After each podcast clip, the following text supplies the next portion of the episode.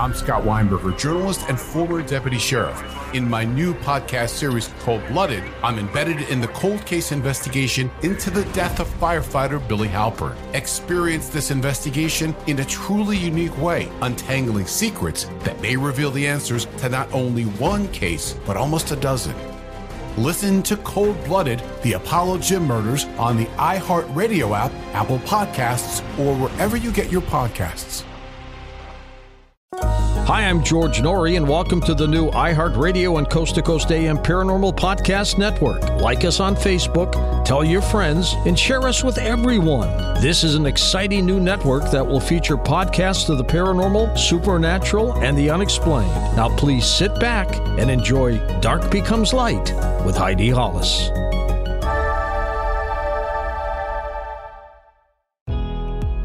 Welcome to our podcast. Please be aware the thoughts and opinions expressed by the host are their thoughts and opinions only and do not reflect those of iHeartMedia, iHeartRadio, Coast to Coast AM, employees of Premier Networks, or their sponsors and associates. We would like to encourage you to do your own research and discover the subject matter for yourself.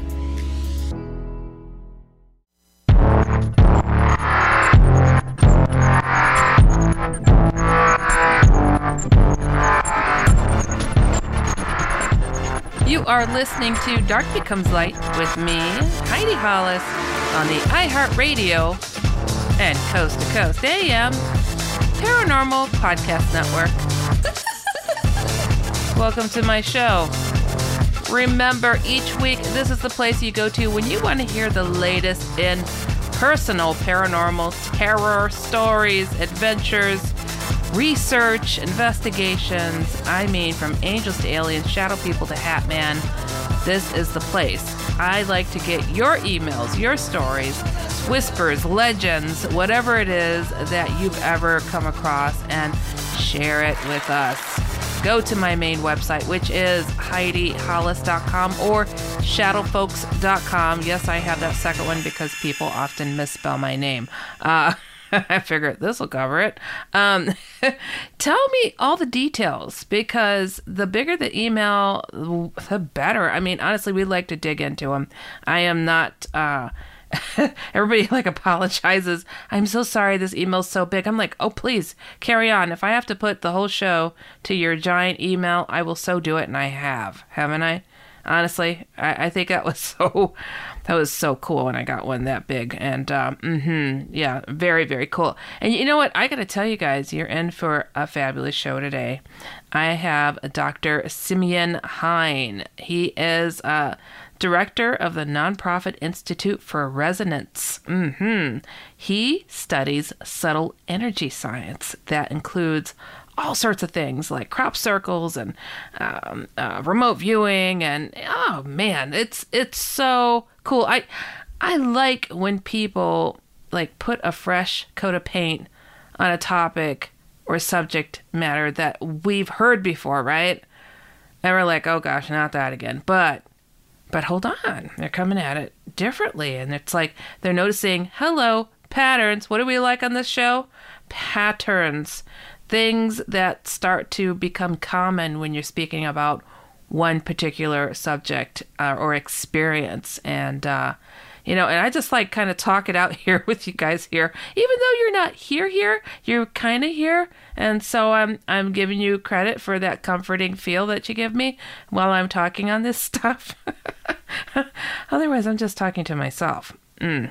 but um yeah so anyways i kind of reason out some of the things that that you guys send in right? And uh and and we discover these patterns but of course i've been doing this for oh a long time. And uh so i've noticed patterns even with some of the paranormal things that i've experienced you know that couldn't be explained away. And i'm like hold on you know this is about where you get those chills right? And and you look around and you look for the exit and you start running and then you fall.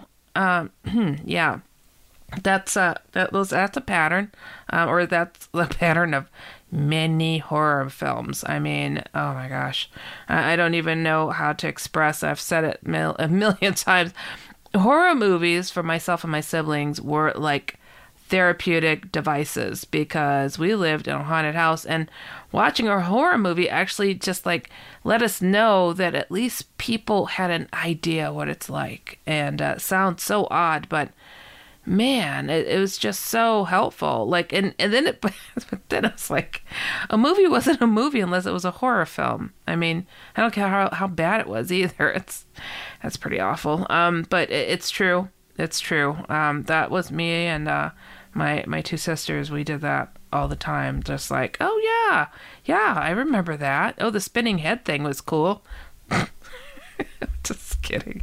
So anybody's head was spinning. That's uh that's pretty horrible. Um so yeah anyways um yeah so i like when people take these fresh approaches and uh you know it's this is what we need. This is how we break down these uh, mind barriers to understanding the paranormal. And uh yeah so i don't know. I i, I mean I, I think it's uh it's fascinating. It's fascinating. And uh yeah so i think you guys are going to enjoy this conversation. But i have an email i'm going to get to i like to try to get to at least one before i get my guest on or talk on some subject and uh, so i got this one yes it's a short one oh and it's right next to a please help me email oh gosh so for those of you who do not know, when I get a please help email, usually when I open it, it's like, please don't read this on the air. I need help. And uh, oftentimes it's for a kid. So I'm that's my wild guess. Um, and I, I I'm I'm fine with that. You guys, if you have a, a story or something that you've experienced, of course make it anonymous. Of course you don't have to name yourself. Of course, you know, and of course i'm not going to charge you this is this is all about helping each other you know this is uh you know i i believe that we all came from the very same spot and we all shared a beautiful source of light and uh i call it a love soup of light and uh you know it, we're supposed to look out for each other and uh, I think, unfortunately, in society today and and yesteryear and probably the future, a lot of people forget that that we're connected um, personally, you know, there's people who they call quote sensitive. Uh, I've now learned it's called synesthesia, where you feel the pain of others. Yeah, I know I have that. I I do, and uh, sometimes it's overwhelming.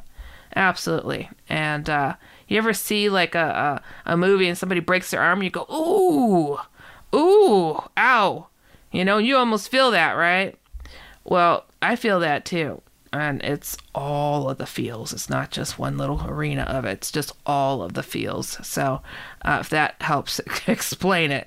So, if I see somebody or hear somebody suffering in the face of these horrific things, and uh, you know, as a medical professional, as I as I am, um, you know, I can't help but to want to help because it hurts me to know that I could possibly help. You get it? All right, cool. Uh, I can't imagine stopping and say, "Hey, hey, hey, hey, hold on. Um, oh, it's your soul at risk. Uh, fifty bucks. I just can't. I mean, I, I, I, I'm cool. I understand uh, people have to make a living and they do that type of thing. As a medical professional, I t- would I took a, a salary, you know. So uh, yeah, that's the way society goes. But if I can have uh, this little moment of making a difference on my own terms, well, hot diggity dog, I'm to do it. Yeah. So, anyways, let me get to this email. To explain my life. Uh, this one says, uh, Dear Heidi, that's me. Um, when I was around eight years old, my sister and our friend were walking and noticed a tall man ugh, with a top hat, dressed in all black, right behind us. Chills, everybody, chills. Appeared out of nowhere. We were scared and quickly made it to the grocery store where he followed us inside. Oh, heck no. Oh, come on now. That's out of sorts there. That's interesting. I don't think I've had anybody share Hatman following them into a store. He's chased people, sure, got people right up to their front door.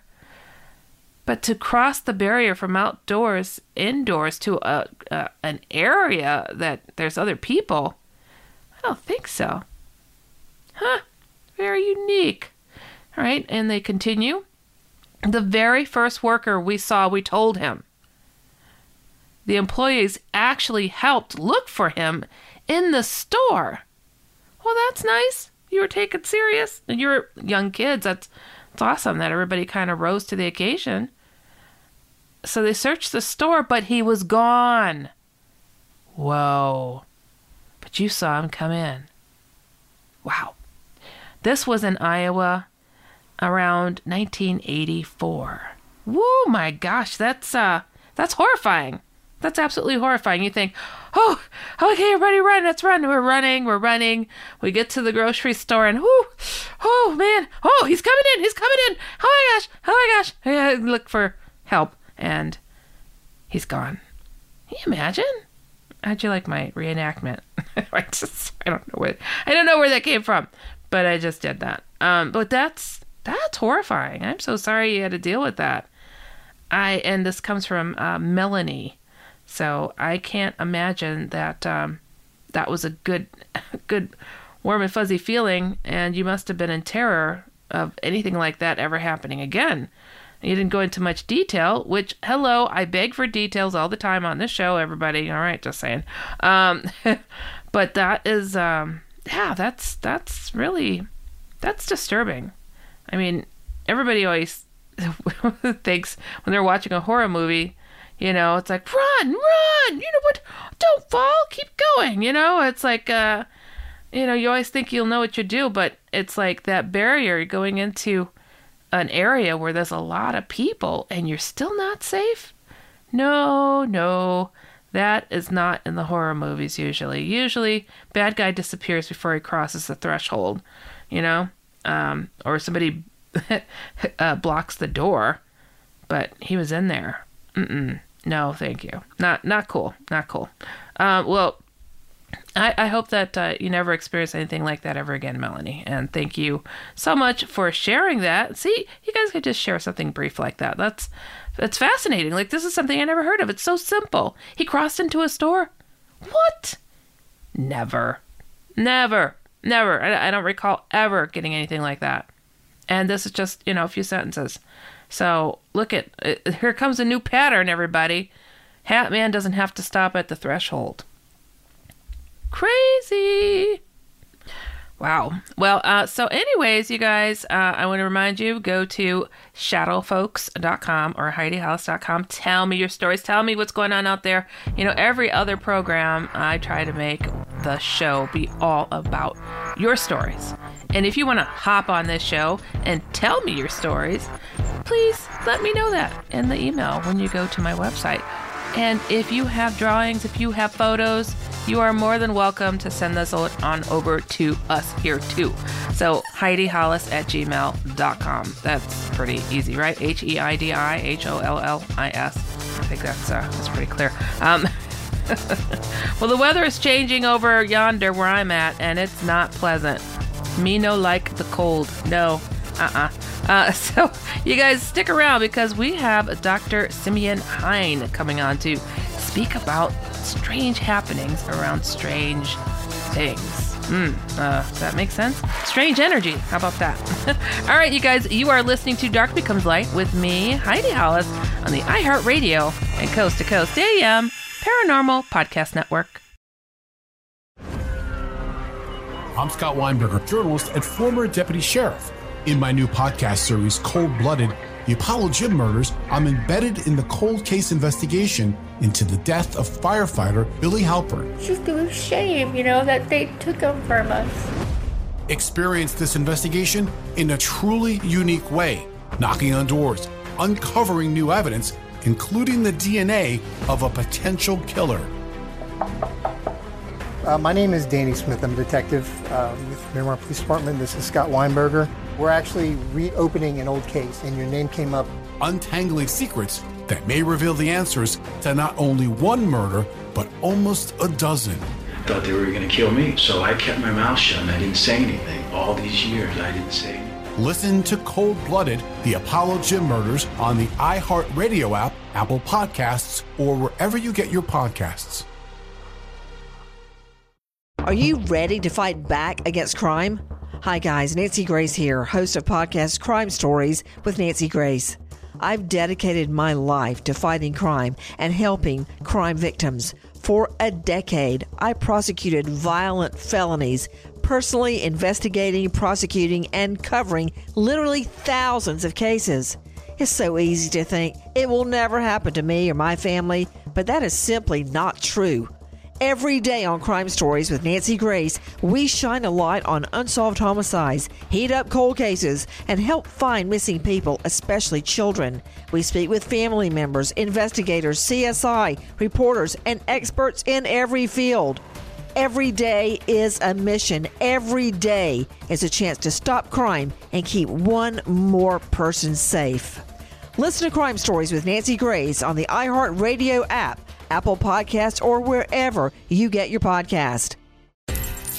My name is Johnny B. Good, and I'm the host of the new podcast, Creating a Con The Story of Bitcon.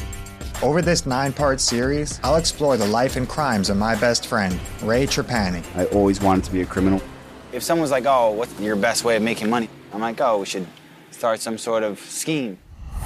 You see, Ray has this unique ability to find loopholes and exploit them. They collected $30 million. There were headlines about it. His company, Centra Tech, was one of the hottest crypto startups in 2017. It was going to change the world until it didn't. I came into my office, opened my email, and the subject heading was FBI request. It was only a matter of time before the truth came out. You can only fake it till you make it for so long before they find out that your Harvard degree is not so crimson how could you sit there and do something that you know will objectively cause more harm in the world? Listen to Creating a Con, the story of Bitcoin, on the iHeartRadio app, Apple Podcasts, or wherever you get your podcasts.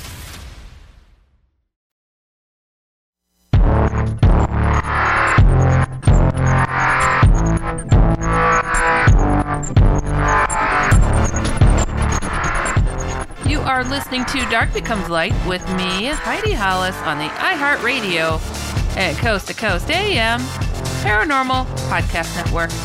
As promised, I have a fabulous guest. Simeon Hein, PhD, is the director of the nonprofit Institute for Resonance in Boulder, Colorado. The Institute is devoted to the study of subtle energy sciences, including remote viewing, crop circles, and related subjects.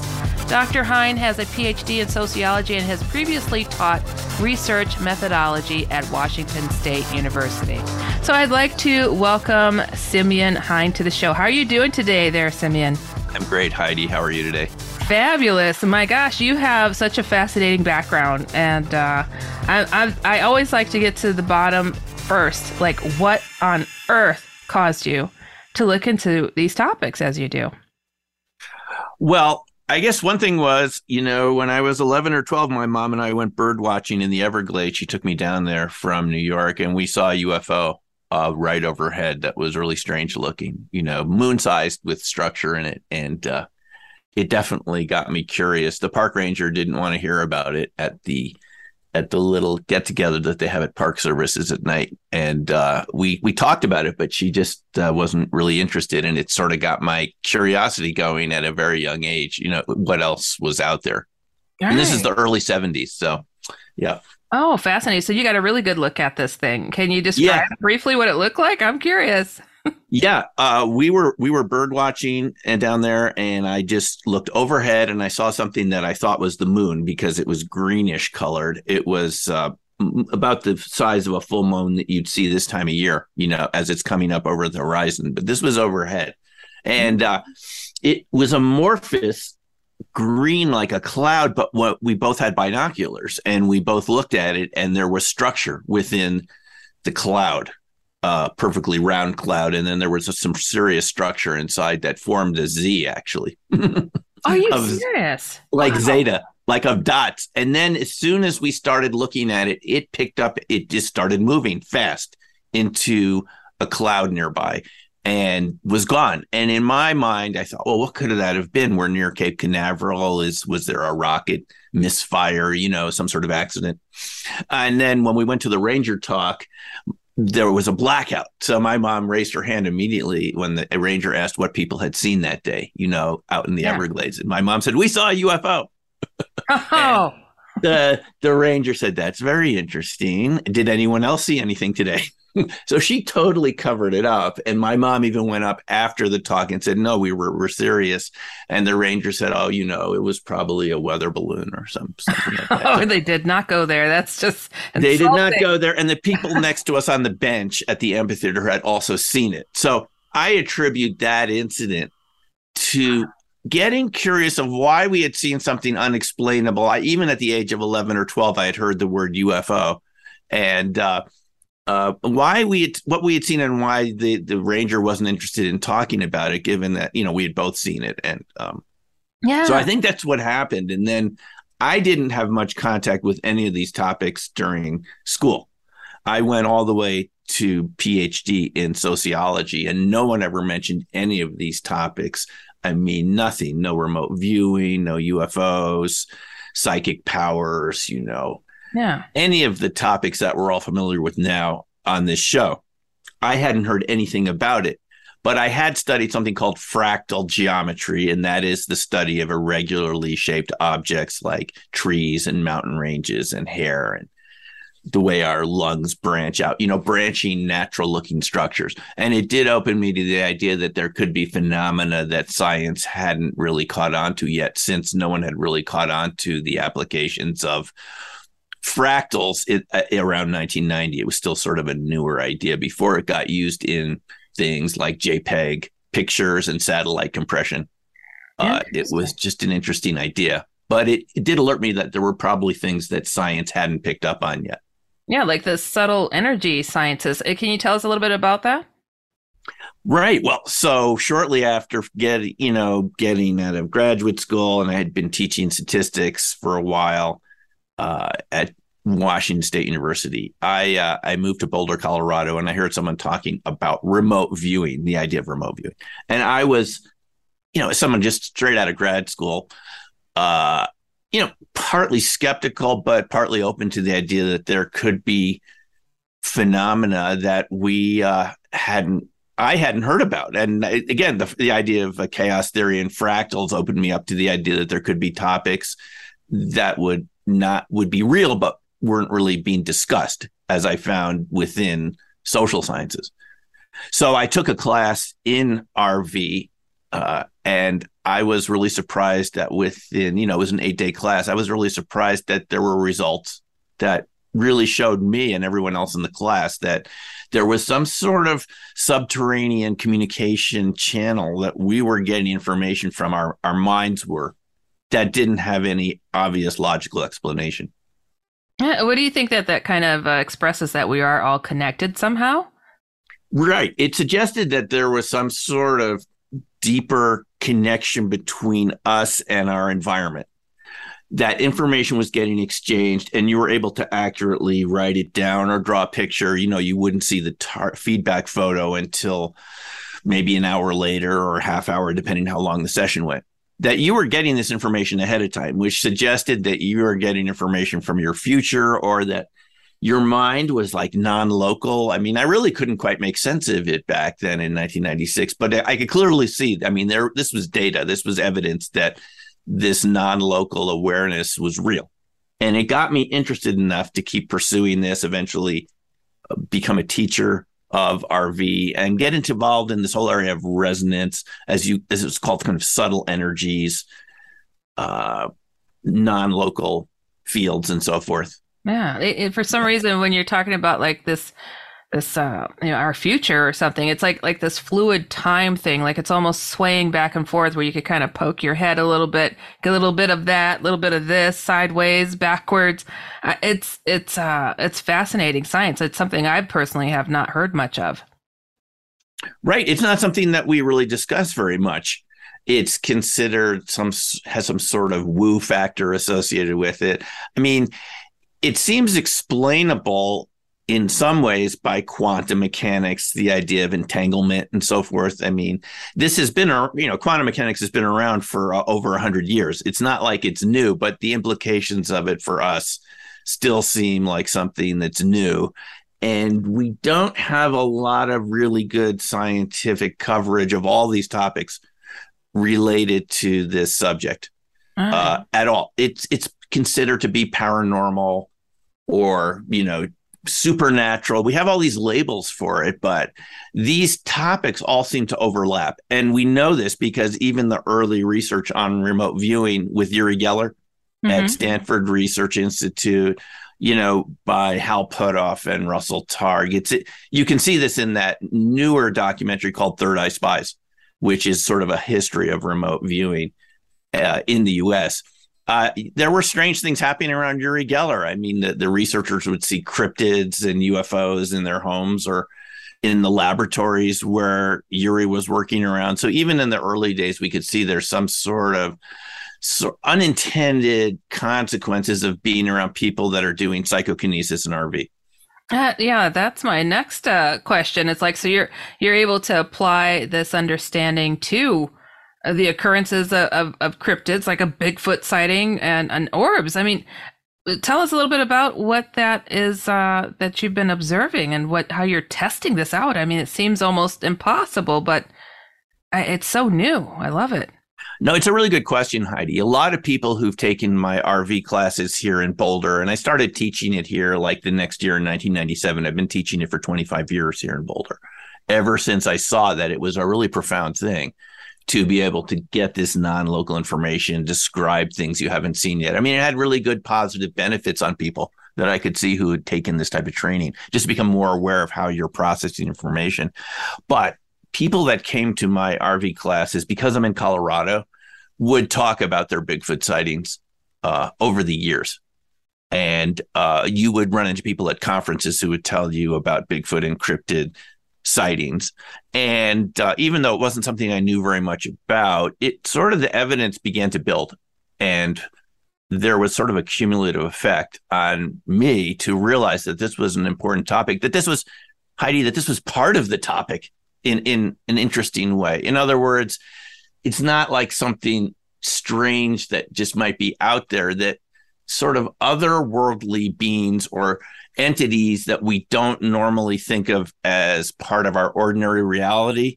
They're part of this larger makeup of this field of energy information that we become aware of when we do RV, and that people who are interested in RV seem to have these encounters. I'm not sure if because of these encounters they got interested in RV. That could be what happened actually. But it definitely was part and parcel of being an RV instructor, which was to uh, hear about this. Also, getting involved in crop circles, people would tell me about these types of encounters with beings that didn't have an easy definition. And eventually I realized it's just really part of it's part of the phenomena. I love that you're open minded to that because I find oftentimes that people who hone in on one angle of supernatural elements, uh, it, it, it's like a ghost hunter that makes fun of a UFO hunter, you know. And I'm like, come on, guys, really? You know, what, yeah. where are we going with this? It, that makes no sense to me because I, I find so much crossover and so much uh, connectivity between phenomena going on that um, it's hard to put up the blinders. No, that's absolutely true. There's a lot of crossover. And I had a conversation with Jacques Vallée about this at one of the IRVA meetings since he was involved with the early RV program back in the 70s. He's the one who suggested using coordinates to Ingo Swann. And we were talking about this once, and he said, you know, what they're not telling you is that a lot of people that have had UFO encounters and this type of contact with unexplained aerial phenomena also have psychic experiences even before the encounter. Absolutely. And, well, we got to get to our next break. We'll pick it up right there. So much to take in and decipher. This is so fascinating. You guys don't forget to go over to HeidiHollis.com and also the OutlandersComic.com. I do a paranormal comic strip, so check it out. I think it's silly. I think it's fun. All right, you guys, you are listening to Dark Becomes Light with me, Heidi Hollis, on the iHeartRadio and Coast to Coast AM Paranormal Podcast Network. Stick around. We'll be right back with more Simeon Time.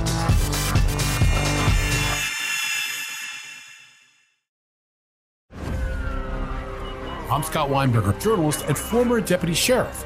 In my new podcast series, Cold Blooded, The Apollo Gym Murders, I'm embedded in the cold case investigation into the death of firefighter Billy Halpern. Just a shame, you know, that they took him from us. Experience this investigation in a truly unique way, knocking on doors, uncovering new evidence, including the DNA of a potential killer. Uh, my name is Danny Smith. I'm a detective uh, with Miramar Police Department. This is Scott Weinberger. We're actually reopening an old case, and your name came up.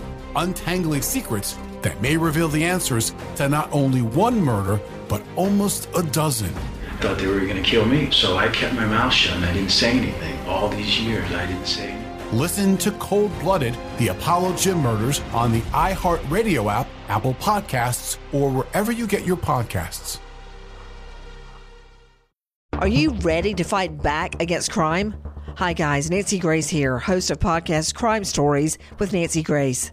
I've dedicated my life to fighting crime and helping crime victims. For a decade, I prosecuted violent felonies, personally investigating, prosecuting, and covering literally thousands of cases.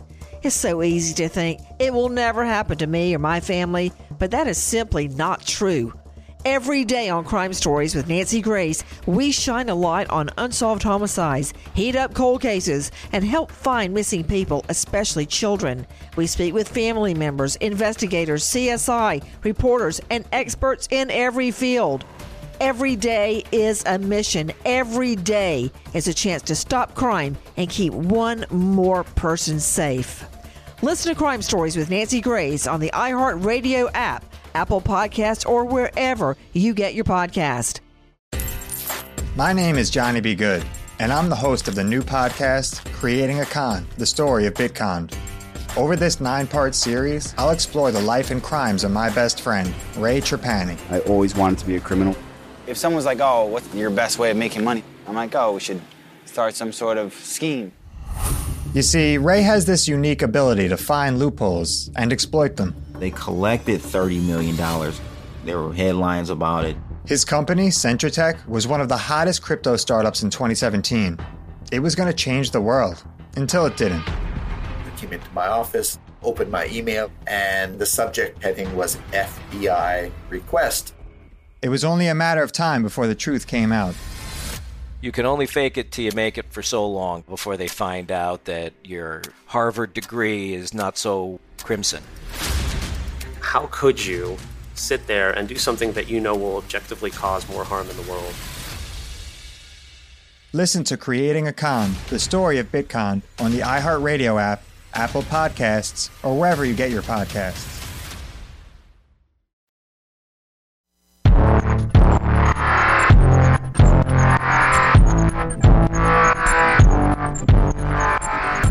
Welcome back. You are listening to Dark Becomes Light with me, Heidi Hollis, on the iHeartRadio and Coast to Coast AM Paranormal Podcast Network.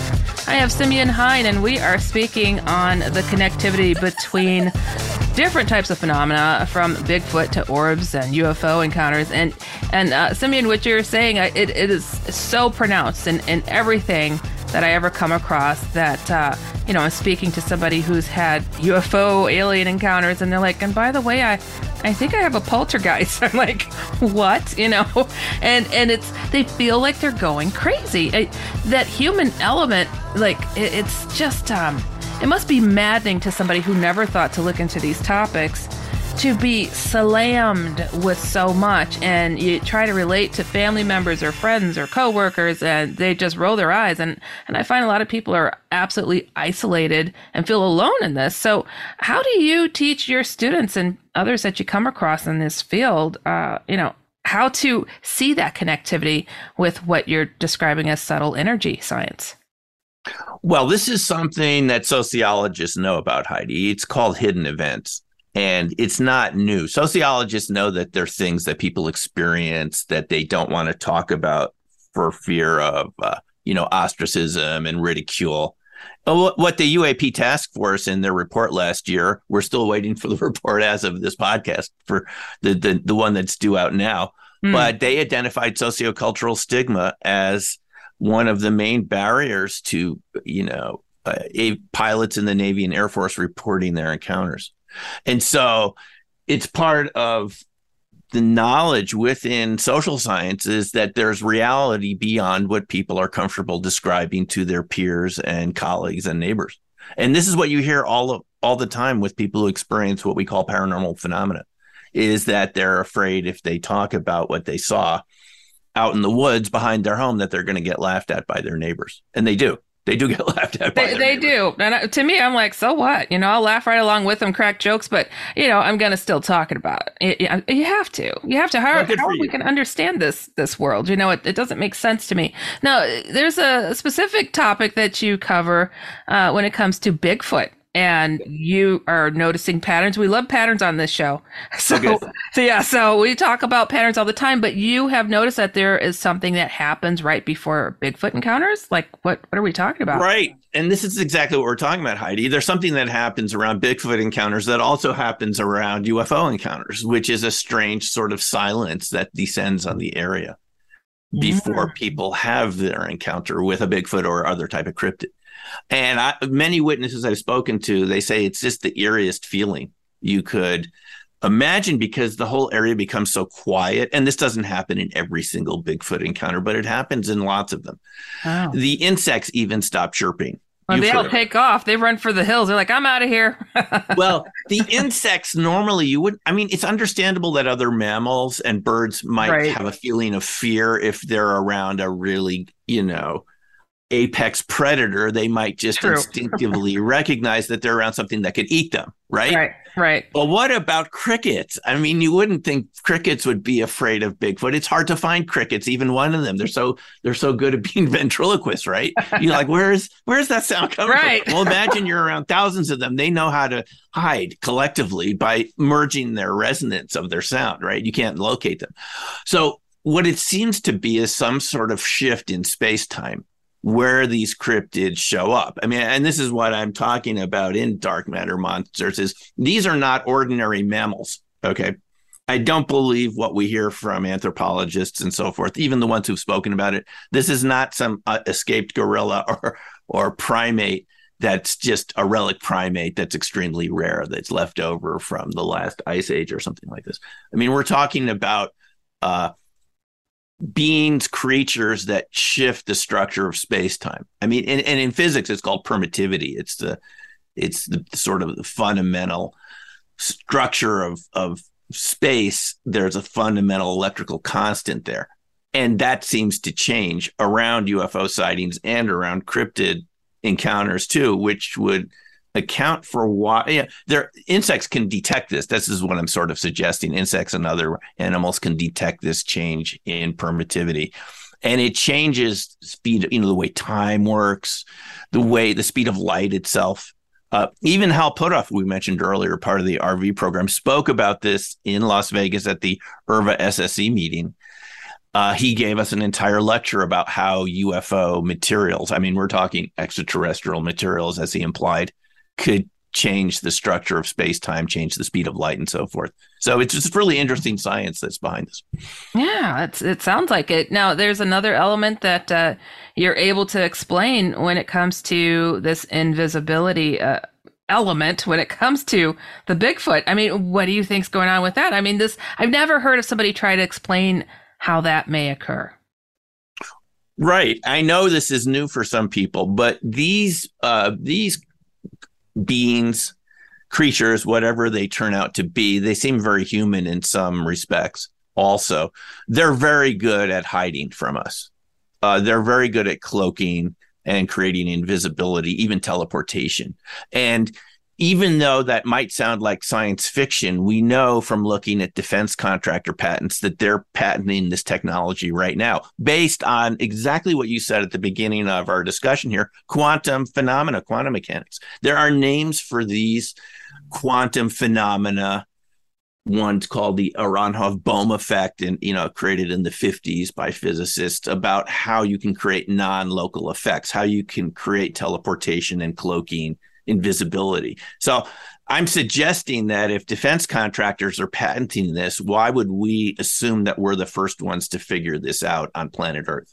Maybe the beings that came before us that figured this out find it to their advantage to be invisible right? Maybe they don't want to encounter us all the time. I mean, we don't want to encounter each other all the time. Maybe they just like to avoid us for what, right? Oh, uh, yeah. Look at the state of the planet. So maybe they say, look, we don't want to be in contact with humans most of the time. I think, honestly, these are beings. They're around us and they're extremely good at being invisible. I don't want to panic people or anything, but they're around. And if they want to show up, they can.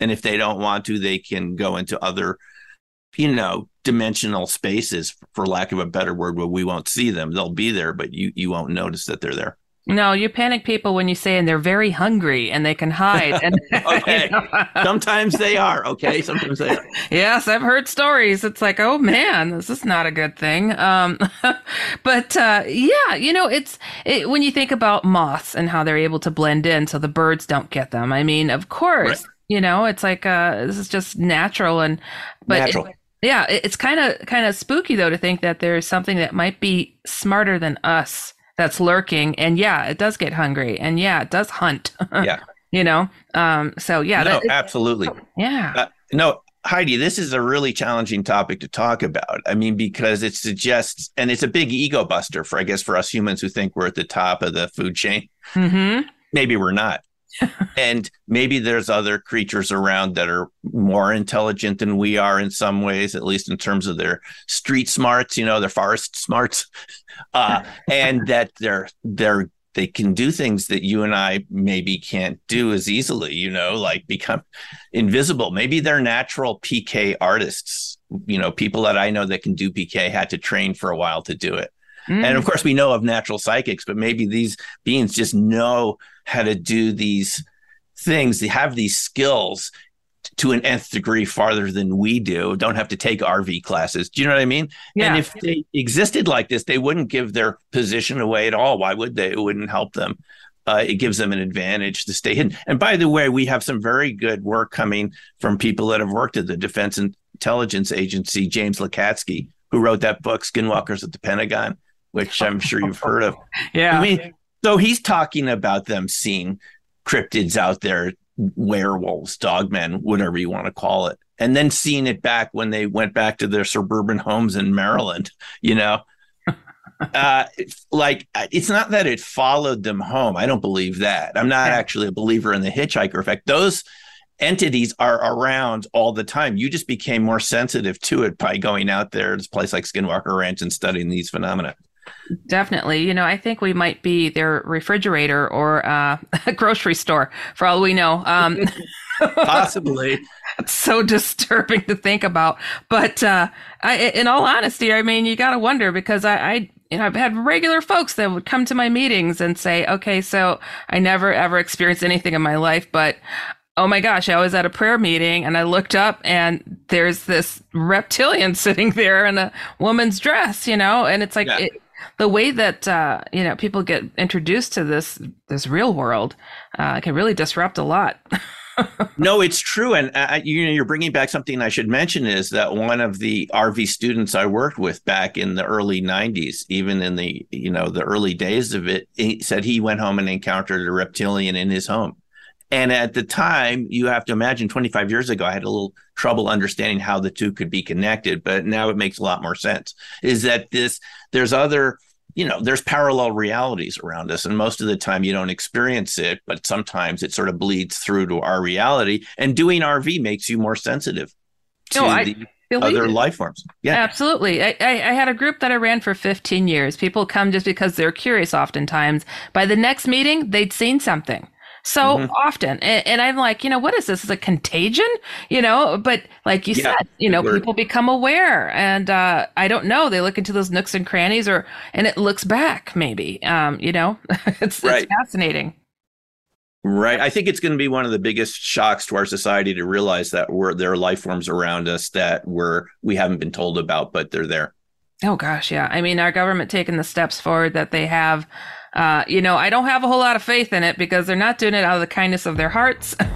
There's an agenda. Everybody knows, you know, it's like, okay, hold on. You've harassed me and my friends for years and acted like nothing was going on. And all of a sudden, oh, guess what, guys? Look up. You know, oh, look around. You're required to report these things now if you're flying a plane. What? Yeah. What? You mean it wasn't a weather balloon after all? yeah, all this hubbub, man. I'm like, ah, I don't trust. How about ice crystals? oh, that's reflecting through the windshield. I know, Heidi. This is exactly what it's like. We've been creating what some, you know, I guess people in your profession call intellectual alibis, which are excuses for not dealing with what people are really encountering. You know, and you could say it was just flocks of geese or something bouncing off. I love that. I should use that. Uh, right, if we gotta get to our next break, intellectual alibis. Oh my gosh! All right, you guys, you are listening to Dark Becomes Light with me, Heidi Hollis, on the iHeartRadio and Coast to Coast AM Paranormal Podcast Network. Stick around. We'll be right back. I'm Scott Weinberger, journalist and former deputy sheriff. In my new podcast series, Cold Blooded The Apollo Gym Murders, I'm embedded in the cold case investigation into the death of firefighter Billy Halpern. It's just a shame, you know, that they took him from us. Experience this investigation in a truly unique way, knocking on doors, uncovering new evidence, including the DNA of a potential killer. Uh, my name is Danny Smith. I'm a detective uh, with Miramar Police Department. This is Scott Weinberger. We're actually reopening an old case, and your name came up. Untangling secrets that may reveal the answers to not only one murder, but almost a dozen. I Thought they were going to kill me, so I kept my mouth shut and I didn't say anything. All these years, I didn't say anything. Listen to Cold Blooded, The Apollo Gym Murders on the iHeartRadio app, Apple Podcasts, or wherever you get your podcasts. Are you ready to fight back against crime? Hi, guys. Nancy Grace here, host of podcast Crime Stories with Nancy Grace. I've dedicated my life to fighting crime and helping crime victims. For a decade, I prosecuted violent felonies, personally investigating, prosecuting, and covering literally thousands of cases. It's so easy to think it will never happen to me or my family, but that is simply not true. Every day on Crime Stories with Nancy Grace, we shine a light on unsolved homicides, heat up cold cases, and help find missing people, especially children. We speak with family members, investigators, CSI, reporters, and experts in every field. Every day is a mission. Every day is a chance to stop crime and keep one more person safe. Listen to Crime Stories with Nancy Grace on the iHeartRadio app, Apple Podcasts, or wherever you get your podcast. My name is Johnny B. Good, and I'm the host of the new podcast, Creating a Con The Story of Bitcon. Over this nine part series, I'll explore the life and crimes of my best friend, Ray Trapani. I always wanted to be a criminal. If someone's like, oh, what's your best way of making money? I'm like, oh, we should start some sort of scheme. You see, Ray has this unique ability to find loopholes and exploit them. They collected $30 million. There were headlines about it. His company, Centra Tech, was one of the hottest crypto startups in 2017. It was going to change the world, until it didn't. I came into my office, opened my email, and the subject heading was FBI request. It was only a matter of time before the truth came out. You can only fake it till you make it for so long before they find out that your Harvard degree is not so crimson. How could you sit there and do something that you know will objectively cause more harm in the world? Listen to Creating a Con, the story of Bitcoin, on the iHeartRadio app, Apple Podcasts, or wherever you get your podcasts.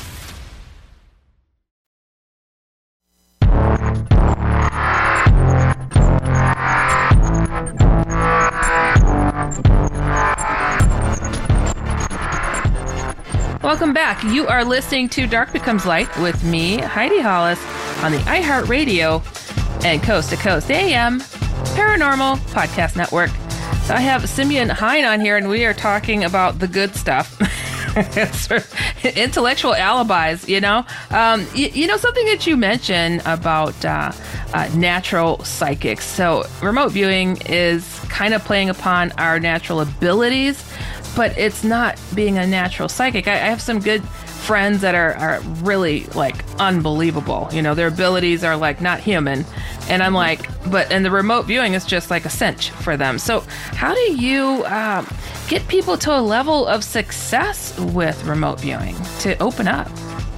You know, it's a good question. Uh, there are some people that are naturals at it, and, and most of us need some sort of training. And the, the reason we need training is we're just so used to editing out our thinking. RV teaches you not to edit out your perceptions during a session.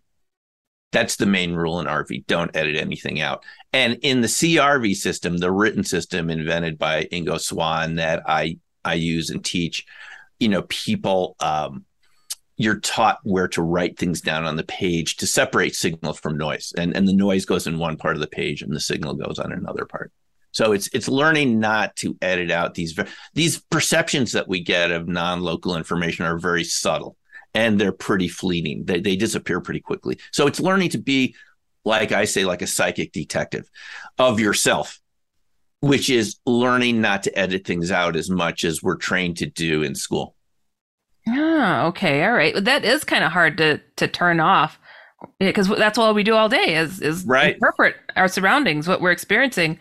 But you're teaching them to let go, huh? That's- well, write it down at least and don't judge it. And we'll look at it mm-hmm. at the end of the session. You get to take a look at it and decide is this part of the target or is this noise? But during the session, you don't know, so you just have to write everything down, or you'll edit out all the the, the real target contact because it's very subtle. And uh, yeah, it, it's challenging. People, you can do it, but I mean, ever since we were in first grade, I think we were taught to start editing and deleting things right. that don't fit our social consensus. That's what socialization is. It's not a bad thing. It's just a limiting thing. It limits our perception. And if you want to retrain yourself, you need to learn to listen to all of those signals that you're getting at least during the session you know and then you're done with the session and you kind of become an ordinary person again i was like drop everything you've ever learned stop judging and yeah.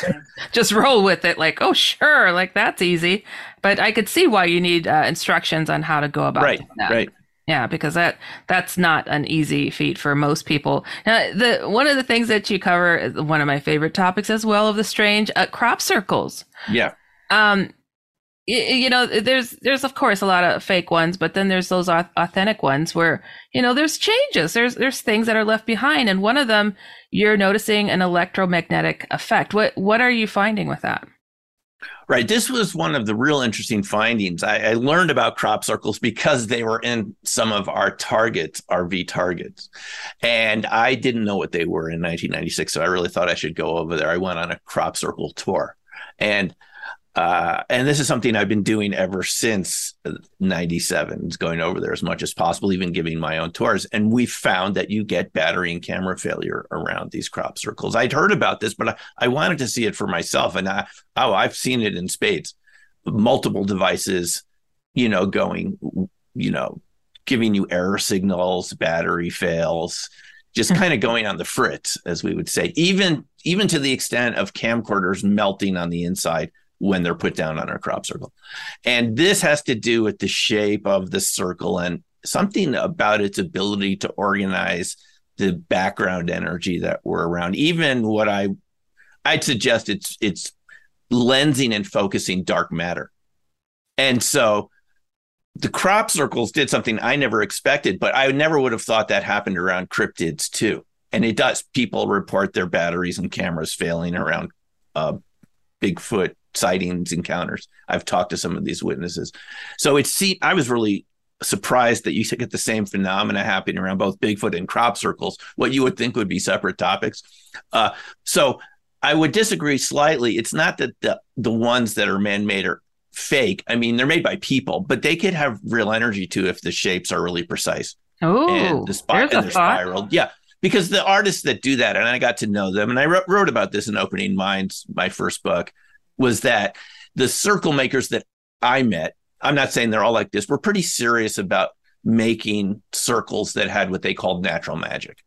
So they even were aware that somehow the shape itself could focus energy and lens energy in an interesting way that you could feel in your body or certainly your camera and camcorders would react to it.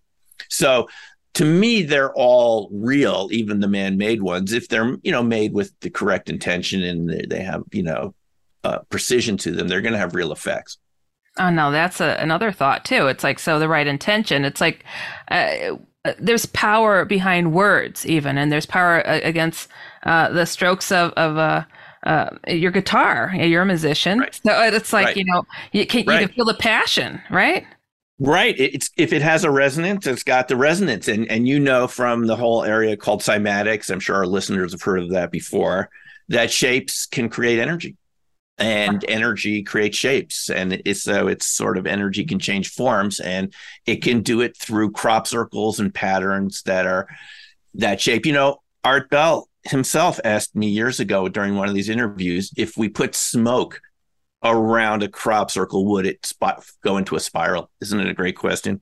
Oh, has it been experimented uh, to be? I haven't actually done it out there in the fields. There's just so many different conditions. You're dealing with wind, and you're on some farmer's land. He they may not want you out there very long, but it's a, definitely a good experiment. It's the right idea. I think Art had the right idea, which is that the shape itself regardless of who made it. And I'm not saying that UFOs haven't made bunches of them because I've spoken to witnesses who've seen that something like that. They've seen flying discs and so forth affect plants right beneath them. So that that there's definitely a connection there and witnesses who've seen that over the years. But the people side of it was interesting, and even the human made ones had very interesting energy. We Heidi, we even made some ourselves, paying the farmers ahead of time and doing our own experimental formations. We'd put a sign up saying this is man-made experiment, and people didn't believe it. They said, no, it looks too good.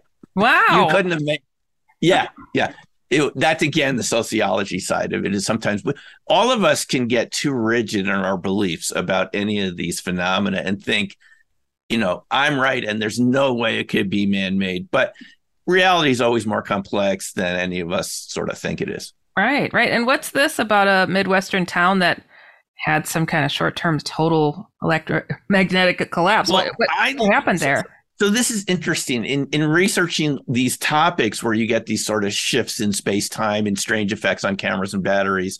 Someone that worked in the Department of Defense told me of a story which he gave me permission to share uh, in Dark Matter Monsters and you know in interviews that the, the the Pentagon has programs that monitor our airspace for weird electromagnetic signals. And he said that back in the 60s, they detected a town in the Midwest that had a complete electromagnetic collapse for 24 hours, where electricity stopped working, even in batteries and watches. And they never could explain it. He initially suggested to me they thought it might have been caused by a UFO over the town, but they could never determine what caused it. And they were, of course, alarmed by it too however they monitor this. He didn't tell me how they actually detect these things, but it was a small town. But he said all you know, car cars wouldn't start and so forth for a whole day, and the people there must have really wondered what was going on because this individual told me they didn't even call the town and tell them what was going on. They were just monitoring it from a distance, which. Uh, sort of interesting in and of itself. Yeah, thanks a lot, guys. We're paying your bills, uh, but right. we're not going to tell you what's going on over there. Yeah, like you're, you're, on your own. Under the dome and like woo, under the dome. Yeah, can you, you know? imagine that? Poke a stick at people. That's crazy. Uh, how would you explain that then? Like somebody like myself, and there's others too that have experienced odd phenomenon. We tend to blow things up. I, I just had a MacBook Pro do that to me. Mm-hmm. I'm not kidding you. Two days ago, it's brand new. It's 30 days old. Thank God it's under the warranty. So I had to return it, and I'm getting a new one. So, but this is like constant. My new iPhone did the same thing. My, you know, it's it's just a problem. How do you explain that? What's going on? There are number of possible explanations. And Heidi, I've known people like this too. I was around a friend once who was really good at RV and, and the glass just cracked right in front of her. She wasn't even touching it. And she told me that things like this happened around her. And then I saw it, you know. But in cases like this, I mean, this has happened all over the world from time to time. E- even in the Soviet Union, they they noticed this happening, that strange things happening over towns, uh, gravitational changes that you know, that just could not be explained that lasted for a few minutes. You know, uh, Dr. Alexander Parkhomov, who is a former Soviet scientist, wrote about this, and he uh, he suggested it was due to small black holes coming into the atmosphere, which again would affect permittivity structure of space time. Well, that's, that's, what, what they thought was happening over there. I'm living in a black hole. Well, how can people get a hold of your books and get more information about what you're doing? Oh, thanks. Well, my blog is newcrystalmind.com, and I'm happy to send uh, Coast listeners, you know, signed copies of any of my books, Dark Matter Monsters or Opening Minds or Black Swan Ghost, which is about my contact with UFO witnesses over the years, again, from RV classes and so forth, crop circles. So uh, feel free to go to newcrystalmind.com. Also, I do teach RV classes from time to time and have them online. So feel free to uh, focus on that too. Look into that. Simeon Hein, thank you so much for coming on the program today. This was fascinating. Thanks, Heidi. This was a lot of fun. All right, you guys, we have come to the bottom of another fabulous program. I'd like to thank. Don't forget to go to my main website, HeidiHollis.com or ShadowFolks.com, and tell me your stories. Tell me what's on your mind. Tell me what you've experienced, researched, your comments, questions, everything, okay? And we will deal with it together because that's what it's all about. And also, don't forget to go to theoutlanderscomic.com and follow me on Instagram at The Outlanders Comic, and also most of my social media is at one Heidi Hollis. Send me a message there. I usually do reply. All right, you guys, man, this went so fast. You have been listening to Dark Becomes Light with me, Heidi Hollis, on the iHeartRadio and Coast to Coast AM Paranormal Podcast Network. We'll see you next time. Stay safe, everybody. Goodbye.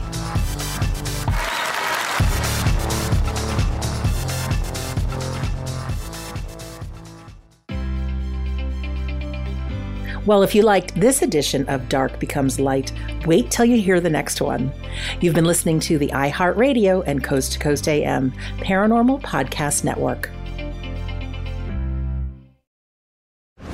Scott Weinberger, journalist and former deputy sheriff. In my new podcast series called Blooded, I'm embedded in the cold case investigation into the death of firefighter Billy Halpern. Experience this investigation in a truly unique way, untangling secrets that may reveal the answers to not only one case, but almost a dozen. Listen to Cold Blooded, the Apollo Gym Murders on the iHeartRadio app, Apple Podcasts, or wherever you get your podcasts. Hi, guys. Nancy Grace here, host of podcast Crime Stories with Nancy Grace. I've dedicated my life to fighting crime and helping crime victims. For a decade, I prosecuted violent felonies. Every day is a mission. Every day is a chance to stop crime and keep one more person safe. Listen to Crime Stories with Nancy Grace on the iHeartRadio app, Apple Podcasts, or wherever you get your podcast. I'm Johnny B. Good, the host of the podcast Creating a Con, the story of Bitcon. This podcast dives deep into the story of Ray Trapani and his company Centra Tech. I'll explore how 320 somethings built a company out of lies, deceit, and greed. I've been saying since a very young age that I was going to be a millionaire. If someone's like, oh, what's your best way of making money? I'm like, oh, we should start some sort of scheme. Listen to Creating a Con, the story of Bitcon on the iHeartRadio app, Apple Podcasts, or wherever you get your podcasts.